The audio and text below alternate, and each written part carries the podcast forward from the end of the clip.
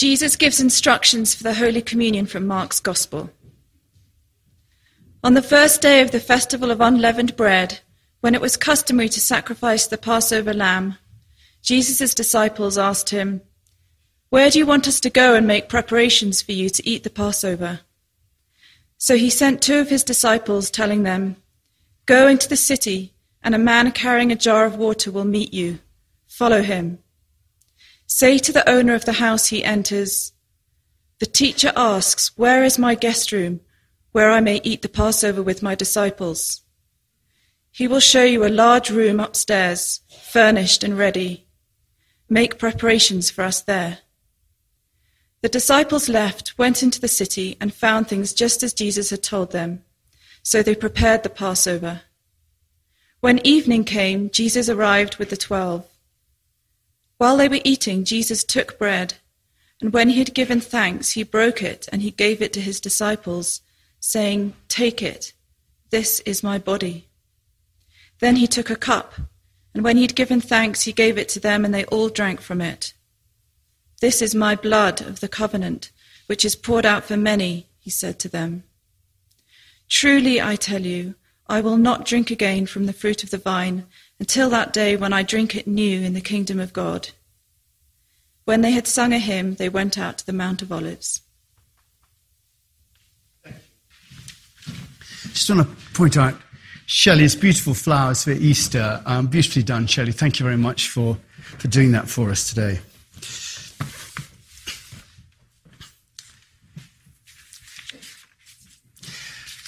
It's interesting that Easter is a traditional time for communion. In many places on Easter Day, the central act of worship on the actual day itself is Holy Communion um, because it combines a lot of the aspects of Holy Week that all go together. And I remember in, in England, we used to do uh, you have Communion on Maundy Thursday, which is when the Holy Communion was instituted. You heard the story there. Then Good Friday, there'd be no communion. And the idea of Jesus dying. And then as a celebration, you had the Holy Communion on Easter Day. So you've got the Last Supper, the crucifixions, Jesus' death, his resurrection. And they all come together in the Holy Communion. The word communion, it's participation in something, that which is common to all, from the Latin word communio, which means fellowship, mutual participation, a sharing. So the idea of the word is that we're sharing something that's in common with all. And the ritual essentially comes from Mark's Gospel, which is what we heard read today. Um, and it quickly caught on, and really, over the years, it's become the central act of Christian worship. And yet, let's face it, it is a bit grisly. I mean, you know, the idea of drinking someone else's blood, uh, eating their flesh, it's pretty close to, you know, one of the great taboos, cannibalism. And all the way through the years, you know, Christians were accused of being cannibals because of this. So there was a whole aspect of it. Um, and, you know, the church still gets accused of being overtly cultish and unnecessarily fixed on the person of Jesus. You know, and throughout in Mark's gospel, Jesus tries to explain why he did this.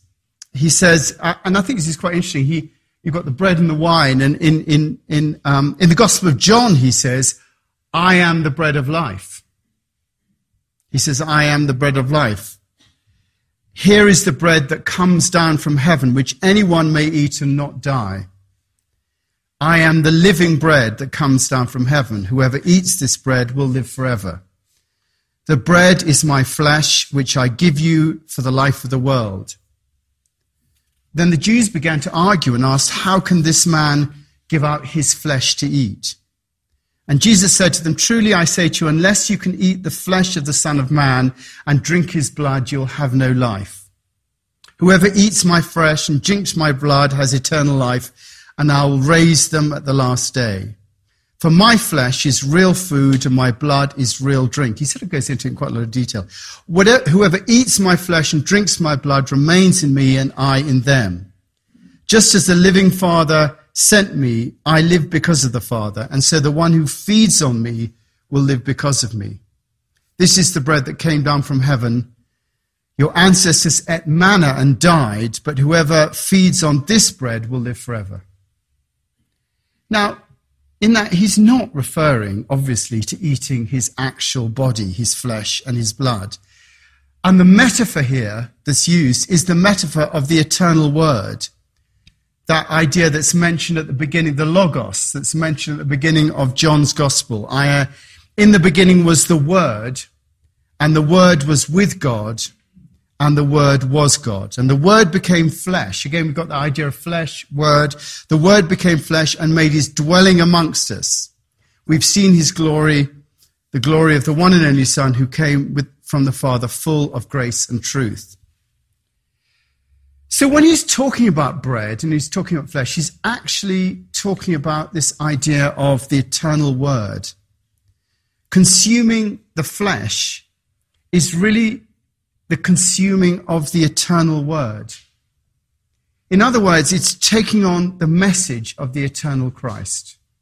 That's what he's referring to. The idea that if you take on the eternal Christ, the idea of the Logos, the idea of the living word, and enter into the kingdom of heaven, and, you know, the kingdom of heaven, know, what we've said before is the kingdom of heaven is this world clearly seen. The kingdom of heaven is this world clearly seen. Then we enter into the realm of awakening that Jesus is talking about. It's all, this is all a metaphor for awakening, for entering into this world clearly seen, which is infused with that logos, with the eternal word. The living bread or the living word is really the food that enables us to understand.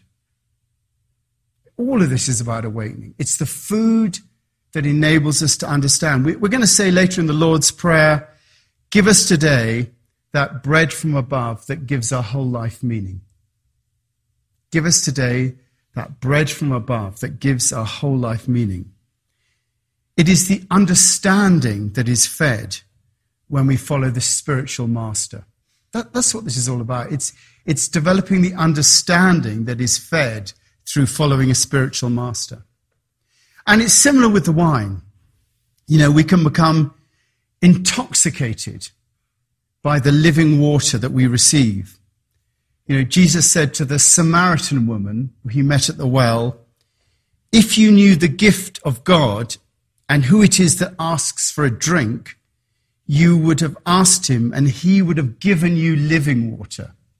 In other words, you know, if you knew who I was and what I could give you, I would have given you living water. Living water is that which nourishes us and gives us the plenty that we seek. Living water is that which nourishes us and gives us the plenty that we seek. Living water is the embodiment of the Spirit. Just as actual water quenches thirst, so living water quenches spiritual thirst. It is essentially the experiential fulfillment of our desire for the experience of absolute reality. So, so living water is essentially the experiential fulfillment of our desire for the experience of absolute reality. So, bread represents understanding, and wine represents experience. So, you've got those two aspects within that the metaphors of understanding and experience. The understanding which gives you a context for awakening, and the living water is the experience that goes where you go, ah, I see. It's the, it's the fulfillment where, you, where you're no longer looking for something. Like with water, it satisfies you, and with living water, you become spiritually satisfied. The bread represents understanding, the wine represents experience, and Jesus brings both understanding and experience through his presence in us. And he invites us to taste in the communion. And we do communion so often. We're not that often here, but we do quite often. And yet we, you know, we don't think about it really. And it is bringing understanding and experience. But I think the meta- metaphor actually goes even further than that. When Jesus says, this is my body, when he holds up the bread, he says to the disciples, this is my body. He refers to the bread, and this is my blood, and he refers to the wine. He's actually pointing away from himself. He says, This is my body when he has the bread, and this is my blood when he has the wine. He's pointing away from himself and saying that you may value me as a person. You may value my body and my blood in the sense of me being part, you being part of my family. You may value that. But my Real family is even more than that. You know, you are my flesh and blood, but so is this piece of bread. It is as much a part of me as you are, in that the divine reality is common to all things. It's common to absolutely everything. It's not just in me. It's not just in you. It is in that pillar. It is in this. It is in the bread and it's in the wine. It is common to all things. It upholds that spiritual DNA, that spiritual essence, upholds that piece of bread as much as it upholds the body which is mine. This is what Jesus is saying. And it's a part of this wine as much as it is a part of my body because we're all connected. We are all in communion with all things through our common heritage in the ground of all things, that divine reality. We are all in communion with all things through our common heritage in the, ground of all things, the essence of all things, the DNA of all things, which is that divine reality. Last week I used that poem by Mary Oliver, The Wild Geese. And the last few lines really sum it up. She says in that poem, Whoever you are, no matter how lonely, the world offers itself to your imagination, calls to you like the wild geese, geese, harsh and exciting, over and over, announcing your place in the family of things. Announcing your place in the family of things. And Jesus is saying that the bread and the wine are as much a part of the family of things as you are. We are all of the same one consciousness, that non dual reality. And the fact that we feel separate from the bread and the wine, and the fact that we feel separate from each other, is in fact an illusion created by our minds. The separation that we feel is an illusion created by our minds. And the great awakening is to see that there is no separation. And if you want to a bit more about that, then come on the Developing Consciousness course, which is all about this. Not communion, but all about this. Jesus here is disabusing that illusion by giving us the understanding, the living bread, the flesh, the living word, He's giving us the understanding and the experience, the living water, the blood, the water of life, to induct us into the way of knowing that we are part of all things. He's showing us that. And that's what Paul means. Very, anyone who says, we don't get enough Bible in the church, or the chapel, I should say, sorry. Lots of Bible today. That's what Paul says when he means, he talks about the body of Christ. Is not the cup of thanksgiving for which we give thanks a participation in the blood of Christ? And is not the bread that we break in the participation in the body of Christ? Because there is one loaf. We who are many are one body because we share in one loaf. We who are many are one body because we share in one loaf. You've had it loads of times before, but the, the whole idea of the body of Christ is really the body of the whole universe, the body of the eternal Christ that was there before the beginning, that hovered over the deep, that became the Word made flesh, that provided leaves from the tree of life for the healing of the nations. It's right shot through everything. That is the nature of the body of Christ. It goes through other, you know, it could be the ground of all being, the greater self, Atman, whatever you like to call it. That is what's being talked about here.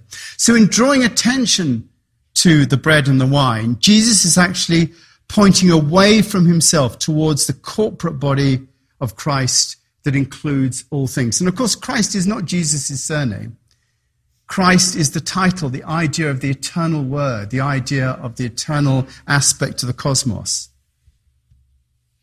So that idea of communion that I mentioned at the beginning, participation in something, that which is common to all, is really pointing us to that aspect of ourselves that is common to all. That's what it's pointing to. The sacrament of communion, and it's called a sacrament, sacrament, which comes from the word sacramentum. Sacre monstrum, sacrament, which means holy mystery. That's, that's what a sacrament is. It's a holy mystery. The Holy Communion is the holy mystery of the connection that we all have to the divine. That is what the communion is. It is a celebration of that. Not about eating the flesh and blood of Jesus, but of entering into that holy mystery that takes us both understanding and experiencing that holy mystery. We have to experience it and understand it to fathom it. You know, that word understanding, it actually means to stand in the midst of. You know, under in this thing doesn't mean beneath, although it's a common thing nowadays. Under in understanding means between or among. And we gain understanding by being right in the midst of that holy mystery. That is the participation in it. It's being in the midst of it. It's a ritual that we are joining in with. And as for experience, the word experience comes from the root meaning of the Latin word experimentum, which means to try or to experiment. Experience comes from that, the root word of the idea of experimentation. Experimentation is thus at the root of experience. Experimentation, observation is a source of knowledge actual observation, an event that has affected one. That is the essence of experience. The Holy Communion is all about being in the midst of a sacred mystery and seeing what happens. You actually have to see what happens when you're in there. we just go through it, you know. But you actually have to see what happens when you go through it. Understanding and experience, the bread and the wine, it is by its very nature dynamic. You know, the communion is not a lecture. It's not a sermon. It's a ritual or a rite. That's what it is. The ritual rite comes from the Latin word re, which means reason. A ritual is a way of working something out. We're going to have a ritual of May Day. We always have the maypole up on May Day here, by the way. So May the 6th, we'll have the May Day up. That is a rite. It's a ritual. It's a way of working things out. And here in Holy Communion, we are working out the holy mystery that is at the center of being in the universe. We are using understanding and experience to work out our place in the world. In reality, to see that we are not separate and that our separation from all things is an illusion. And to do that, we undertake the eating of the bread and the drinking of the wine within the context that Jesus set us. You know, it's just like the tea ceremony in Japan. You know, we gain experience and understanding by allowing ourselves to going through it, guided by the Master, Jesus. You know, he says, while they were eating, Jesus took the bread, and when he'd given thanks, he broke it and gave it to his disciples, saying, Take, eat, this is my body.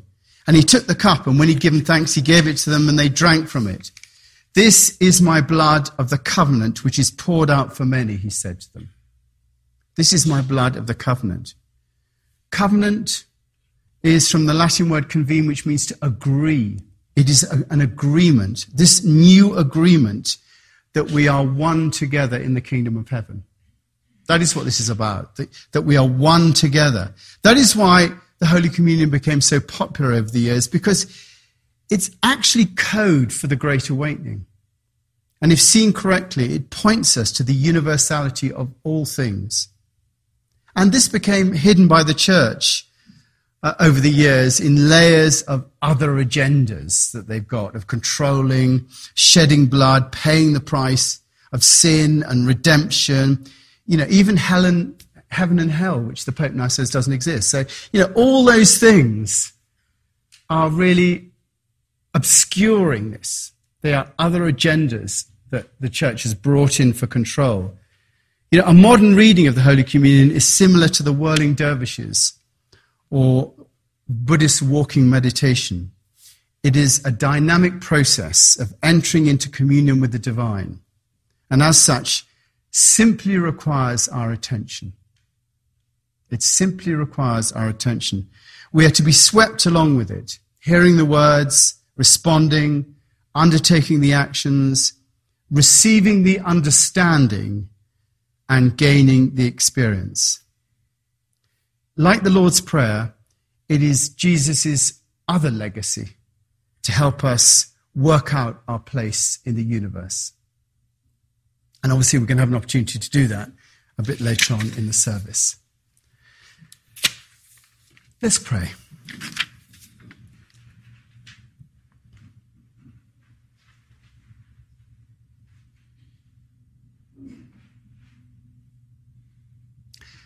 We do pray that that understanding and experience of the illusion of separation may come into our hearts and minds, into our community, into our world. We pray that our leaders may have this experience of understanding and experience of non separation. We pray that those in difficult situations around the world may get a sense of the love that's offered through this. We pray for our town, for our state, for our world, for all those in difficult situations in war zones, affected by weapons, suffering as we speak. Pray those who are in prisons, at the effect of others, dominated in fear. We pray that your love may reach them in those situations. We pray those who are ill in hospitals, seeking healing, and we pray your healing goes to them in their situations. And particularly pray for our own little community here, people that we are thinking about at the moment, for, for Tricia Nichols, for Patricia Hill, for Will Welsh, for Barbara Orchid, for Sandy St. John. Pray for Father Joseph Boyle, who's now back in the monastery, and also for Father Thomas Keating, who's been moved to St. Joseph's uh, Abbey in Spencer so his care can be uh, more appropriate. Pray for Bill Archer, for Ken Hammersley, for Nathan Morse, for Sophia Layton, for MJ Elijah, for Casey McClanahan, and for Botor for a 12 year old with immune deficiency. Lord, we pray for all these people and those people that we now mention in our hearts, special to us.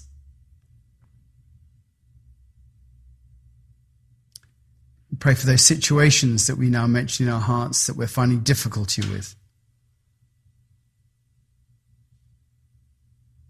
Pray for a resolution and a sense of peace in our lives.